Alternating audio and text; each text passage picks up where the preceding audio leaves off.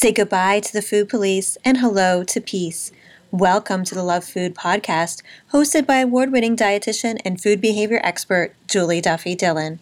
This authentically engineered series is in the form of a love letter, welcoming you to reconnect with food. Now pour a cup of coffee or a margarita, and let's begin.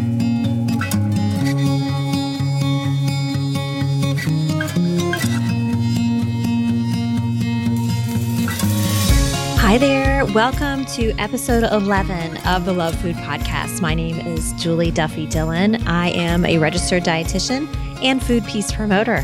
I am so glad you're here and connecting with me today. So, I want to let you know that I am very grateful to all the new listeners. I know many of you, this is the first time you're listening to the Love Food Podcast. So, welcome. And I also want to say a very special thank you to those of you who've been here since the beginning. I really appreciate you too. And I'm so grateful for the feedback you're giving me.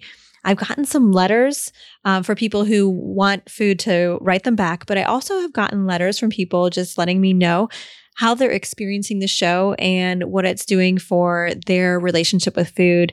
And I have to tell you, they they feed me tremendously. And here's why. I am used to working with people one on one. And I am very extroverted. So when I connect with someone in the office, it is um, something that is exciting to me and it feeds me. So when I'm sitting here in front of this little microphone. There's li- very little excitement that it provides. It has this neat little tiny blue light that's kind of pretty, but besides that, it gives me nothing. So when I read the letters, it's kind of like I'm sitting in a session or talking with someone live. So thank you so much for those letters. They really, again, they feed me and keep me energized to plug in the microphone and make more episodes. So um, I also want to thank all of you, all of you who've been listening with a fun contest.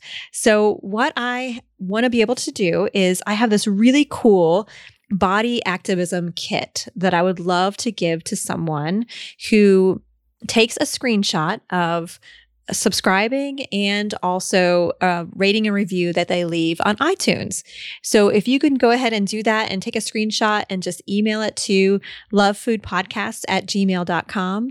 Um, the first person who does that after this episode airs will be the person who wins the body activism kit. So I do hope it's you. And um, I do appreciate any rating or review that you give and subscribing because that does help the show grow and to be seen by more people and helps to arm more people against diet culture and disordered eating. This episode today has a letter from someone who's recovering from an eating disorder, yet is feeling exhausted from all of the messages that diet culture brings and um, also the pursuit of the thin ideal. So, when someone is recovering from an eating disorder, it is really tough to physically and mentally recover. And it's also tough to keep the messages away that could further promote relapse. And if you've never experienced an eating disorder, it may be kind of hard to, to really conceptualize what this means.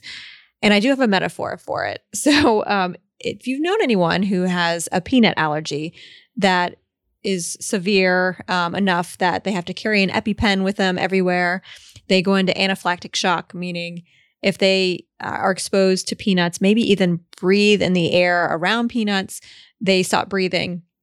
And so need an EpiPen to make sure their airway stays open. So, someone who has that type of peanut allergy, they would never just eat a peanut butter sandwich. Um, they wouldn't even risk it. They would stay like a mile from it. So, someone with an eating disorder, um, someone with a history of one who's in recovery, if they go on a diet, it's just as deadly as someone who has a peanut allergy eating a peanut butter sandwich. So this letter writer today is kind of looking for that line. You know, how close can she go into diet culture and stay safe? So, you know, it's a it's a really it's a struggle because our world is saturated with dieting and the pursuit of the thin ideal. So today's episode is helping this letter writer to arm herself to go out into the world and to stay safe amongst all of these battles of uh, wars against our body. So let's listen to the letter and dive right into the show.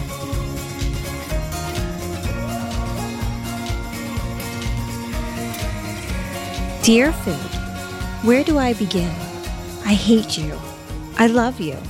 You nourish me, yet you cause me feelings of utter guilt and shame. Do I sound crazy yet? I have been struggling with an eating disorder for over 10 years. It started out innocent, as it always does. Just wanted to lose a few pounds here and there. But then the weight loss became addicting. Consume less, move more, the weight melted off. Okay, I thought, this is working. Years down the road, I'm faced with a number of health problems electrolyte imbalances, the bones of an 80 year old woman, and I'm only 27, weakening of my heart muscle, low potassium, and oh, did I mention the depression and anxiety? With all of these consequences of my eating disorder, I found myself pushed into saying enough is enough. So I went to treatment. I left there feeling great. Then I relapsed. I went back to treatment. Here I am, weight restored, relatively healthy, besides the issues I can't reverse. I follow my meal plan every day, listen to my body, eat when I'm hungry, don't overexercise. It is literally a full time job committing to recovery food. So you can imagine my frustration with the world when I am all of a sudden being bombarded by the latest diet trends everywhere I look. Wrap yourself skinny. Drink this superfood shake. Don't eat that processed crap. Join my fitness accountability group. Do I need to go on? What is happening? I spent years in treatment trying to develop a healthy relationship with you, food, trying to let it sink in that you are not bad, that it's all about balance and getting the nutrients you need to feel your best. And yeah, that also means not denying myself a cookie or a damn muffin when I feel like it. I have been trying to be okay with eating how I truly want, not how others think I should. But I can only take so much of this diet stuff. I can't have a conversation with someone, log into my Facebook, go to a coffee shop without calories, weight loss, or some new get skinny quick scheme being thrown into my face. The problem is, the logical part of me who wants to stay in recovery knows that these schemes are bullshit. But the eating disorder loves this. It loves to just kind of tap me on the shoulder sometimes and say, Hey, why don't you just order those shakes? It could be a healthy replacement for lunch if you're on the go. Or, hey, you really don't get enough exercise these days. Why don't you just order that new insane fitness program everyone is raving about? My question is food. How in the world am I expected to stay on track to a healthy, balanced life when everywhere I turn these days is a tempting reason for me to go back to my old ways? I know that trying one of these diets, cleanses, programs will only restrict what I am allowed to eat, thus ruining all the progress I've made. But it is so hard food. Are these people right? Are there foods I need to stay away from? It's so hard not to be tempted or convinced when I'm feeling so vulnerable. Would trying any of these programs hurt me, or can I do it in a way that is healthy? Sincerely, tired but tempted of the diet industry.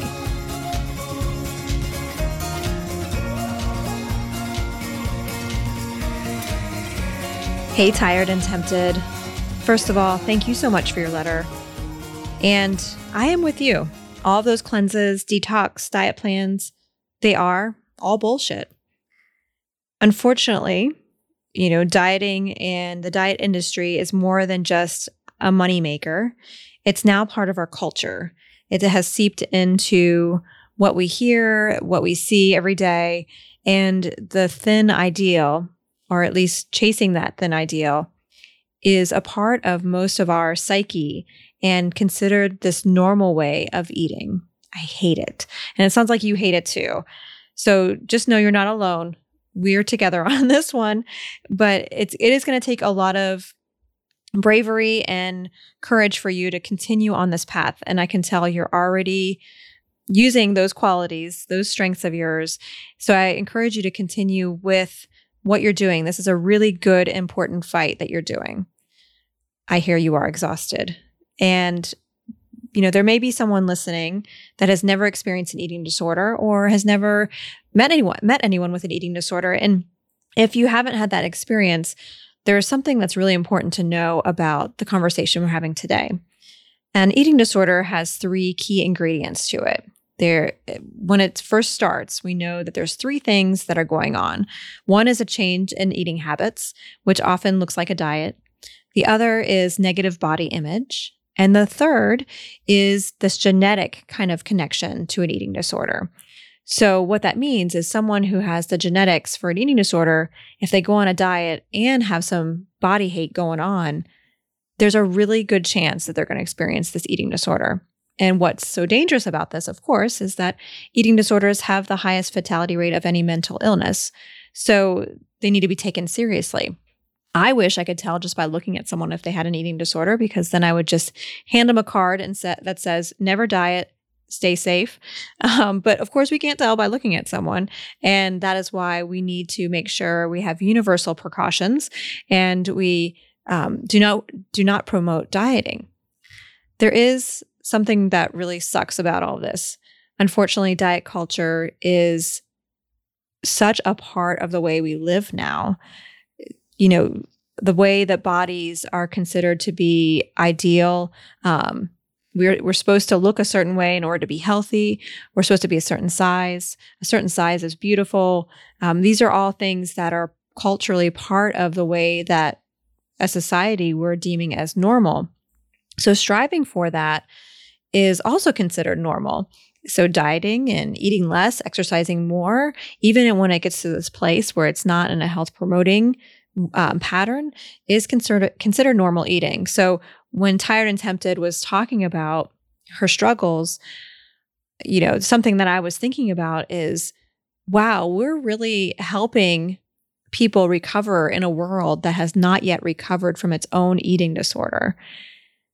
That's got to be exhausting. So, you know, keep in mind with an eating disorder, someone who has that in their in their DNA, in their biology, going against the diet culture and not pursuing thinness can feel like going against their biology. It can feel like it's going against their physiology.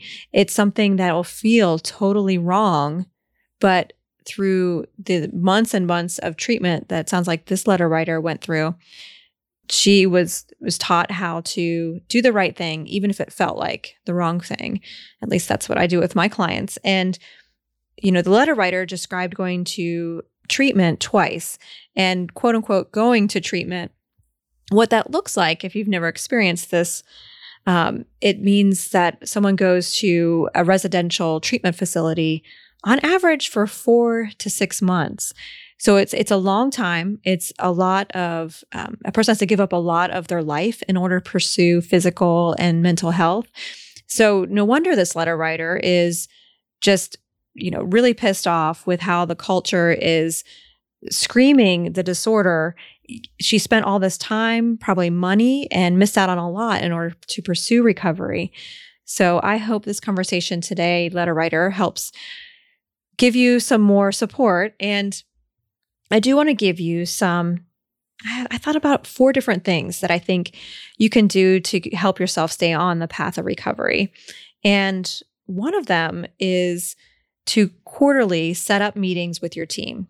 And I don't know how long you've been on a treatment, but anybody who's pursued inpatient treatment, I would recommend just once a season set up appointments with your dietitian, with your um, therapist and medical provider.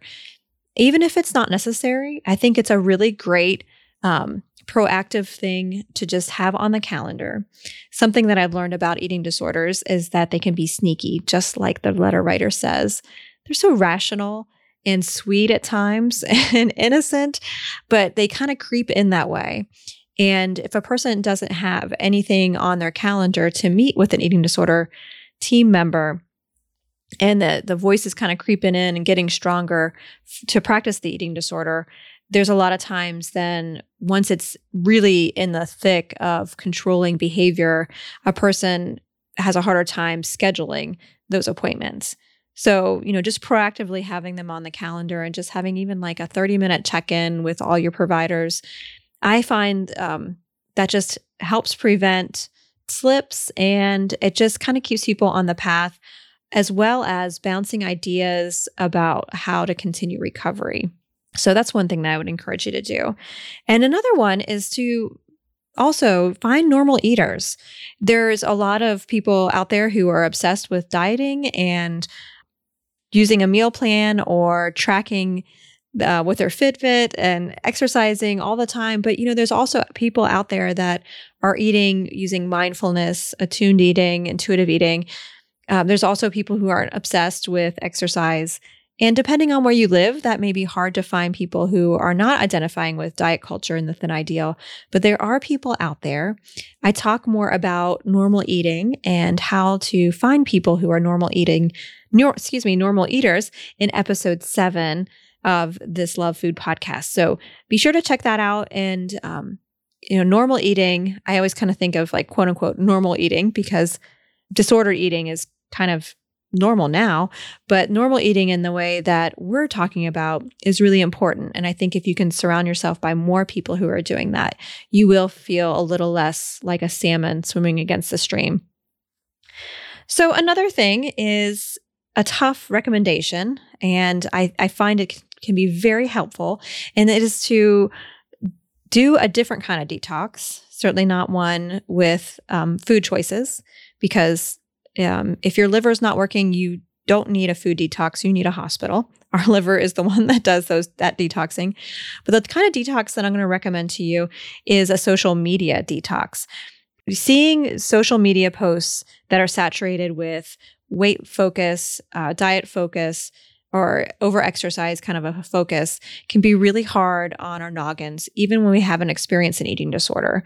So if you're getting messages in your brain because of your eating disorder history and uh, you know since it's in your biology then having another source of that kind of conversation is something that's really working against you so i would encourage you to either streamline your facebook feeds and just spend some time telling Facebook feedback like, I don't like seeing these ads. Um, blocking or hiding certain people. Um, I love that you can do that on Facebook now, not necessarily just not remove them as a friend, but just hide them from your feed. I think that's super helpful to keep certain negative energies out. And, you know, if it's if it's too hard to go completely um, without social media, I would encourage you, letter writer, and anyone else struggling with something similar, to particularly avoid social media during stressful times. And, um, you know, this is the end of March. And for many people, April is the time when um, they're starting to think about bathing suit season. And I know that the Facebook feed is going to be saturated with lots of diet ads for that reason. And so this may be a good time to go on that kind of social media detox. So experiment with that, and I I hope that helps. And another um, kind of idea I had for you, letter writer, is to continue to stay in your body, to continue to stay attuned. Um, another word for that, of course, is intuitive eating. And intuitive eating is something that I talk about in a lot of these podcasts. And you'll find, especially in episode three, that we talk about intuitive eating, especially as it relates to motherhood. And Intuitive Eating is a book that was uh, written by two dietitians, Evelyn Tribole and Elise Resch. And um, if you haven't read it, certainly get it. It's something that is a kind of an, an eating disorder recovery Bible. And the more you can just stay in your body, you know, hearing all the noise from the diet culture, whether it's ads or conversations or those temptations, when you hear them, a really cool thing that we can do is we can check in with our body. You know, check in with how your body is experiencing food, how it's experiencing movement, and it'll let you know what it needs. And so, you know, the the messages you're getting from the diet culture is just going to be it won't it won't be able to go deep enough to um, really get to the heart of what your body needs. Only your body has that wisdom you know, any kind of piece of paper or picture doesn't have that power. Your body has the power. So stay attuned to that. And one way to help that kind of muscle, that attunement muscle, be stronger and able to withstand diet culture is to practice more meditation. And Something that I love to use to promote meditation is an app, which I think is hilarious. Um, I remember the first time I told my therapist about this meditation app I found. she thought it was hilarious because it kind of seems to go against um, what mindfulness is all about. But the app that I love and I would encourage you to check out, it's called Insight Timer. And I'll be sure to put a link to it in the show notes it has wonderful um, tools for us who are those of us who are new to meditation. I, I tend to prefer meditation that is through guided imagery or guided meditations. And there are hundreds to thousands of different free guided meditations on there. And then there's also a way to meditate with just um, a timer and a bell is, is rung to let you know when it's all done. And um, so I would encourage you to look into that because the more um, a person gets practice with meditation, the more their body can stay attuned. And the more attuned you are, tired and tempted, the less likely that the diet, diet culture will be able to break through and be able to convince your body that it can't trust itself. So, one other thing, letter writer, that I wanted to mention you mentioned in your letter that you were most tempted at the times when you were feeling vulnerable. And when I read your letter, I wanted to like highlight that a lot because I thought that was really important. And in fact, I think that's the key part of all of this struggle for you in this letter is the vulnerability. And when we're feeling vulnerable, our body can find ways to raise its own kind of like surrender white flag. And I have a feeling that the temptation to diet or the temptation from the diet culture is coming at times when you are feeling the most vulnerable for a reason. And in a way, it's kind of a way to say that let's use this diet culture to help you instead of to always hurting hurt you. And the next time you feel that temptation to to diet or take the plunge with some kind of gimmick, I want you to ask yourself something. I want you to ask what else is going on before this temptation? And I mean, like right before, you know, what were you experiencing? Were you feeling something? Were you hearing a message? Where were you feeling it? Where were you experiencing it? Try to locate in your body where you may have been experiencing some kind of discomfort. And that I think is the key for you to have further recovery because I think there's something there.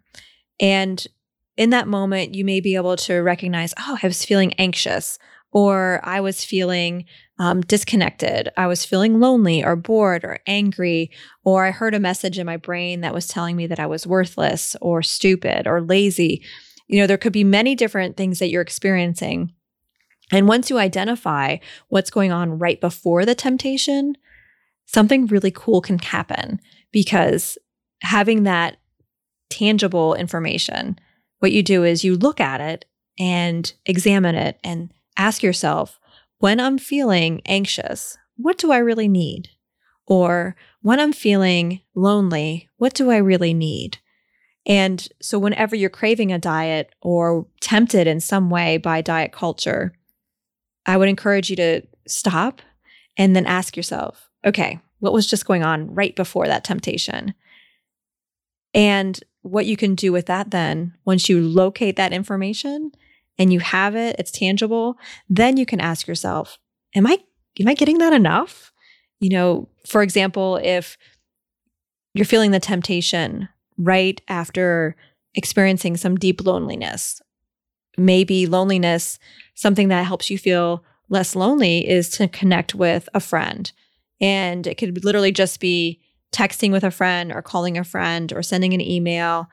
And so knowing, okay, when I'm feeling lonely, this is what I need. The next time you feel tempted to diet or do something that's more pursuing the thin ideal, text somebody or call someone or do whatever you know you need to do when you're actually experiencing these discomforts. So instead of feeling betrayed by our culture and feeling like there's just no way you're going to be able to recover because our world hasn't yet, I would encourage you to practice with using this temptation as a message from your body that has an unmet need and experiment with how to best meet those needs. Once you're able to do that, you may see yourself feeling taller and stronger and more armed in our culture. And you may just notice that you had all the information all along to keep this recovery going strong. So, food has written you back tired and tempted. Thank you so much for your letter. I really appreciate it. And please keep us posted on how things are going. I do hope this helps, and I cannot wait to hear what food has to say. Dear Tired and Tempted, your eating disorder is being sneaky, and don't trust it. It likes to jump on the coattails of diet culture because together they disconnect you from your own innate wisdom to promote health. Whenever they strike, consider what's underneath the message rather than believing the messenger. Food will never cause the guilt and shame. Only diets and eating disorders do that. Your courage is inspiring. You're so very worth this hard work. Love food. Do you have a complicated relationship with food and want to change? I want to help. Send your Dear Food letter to lovefoodpodcast at gmail.com. I hope to read about your experiences soon. Thank you for listening.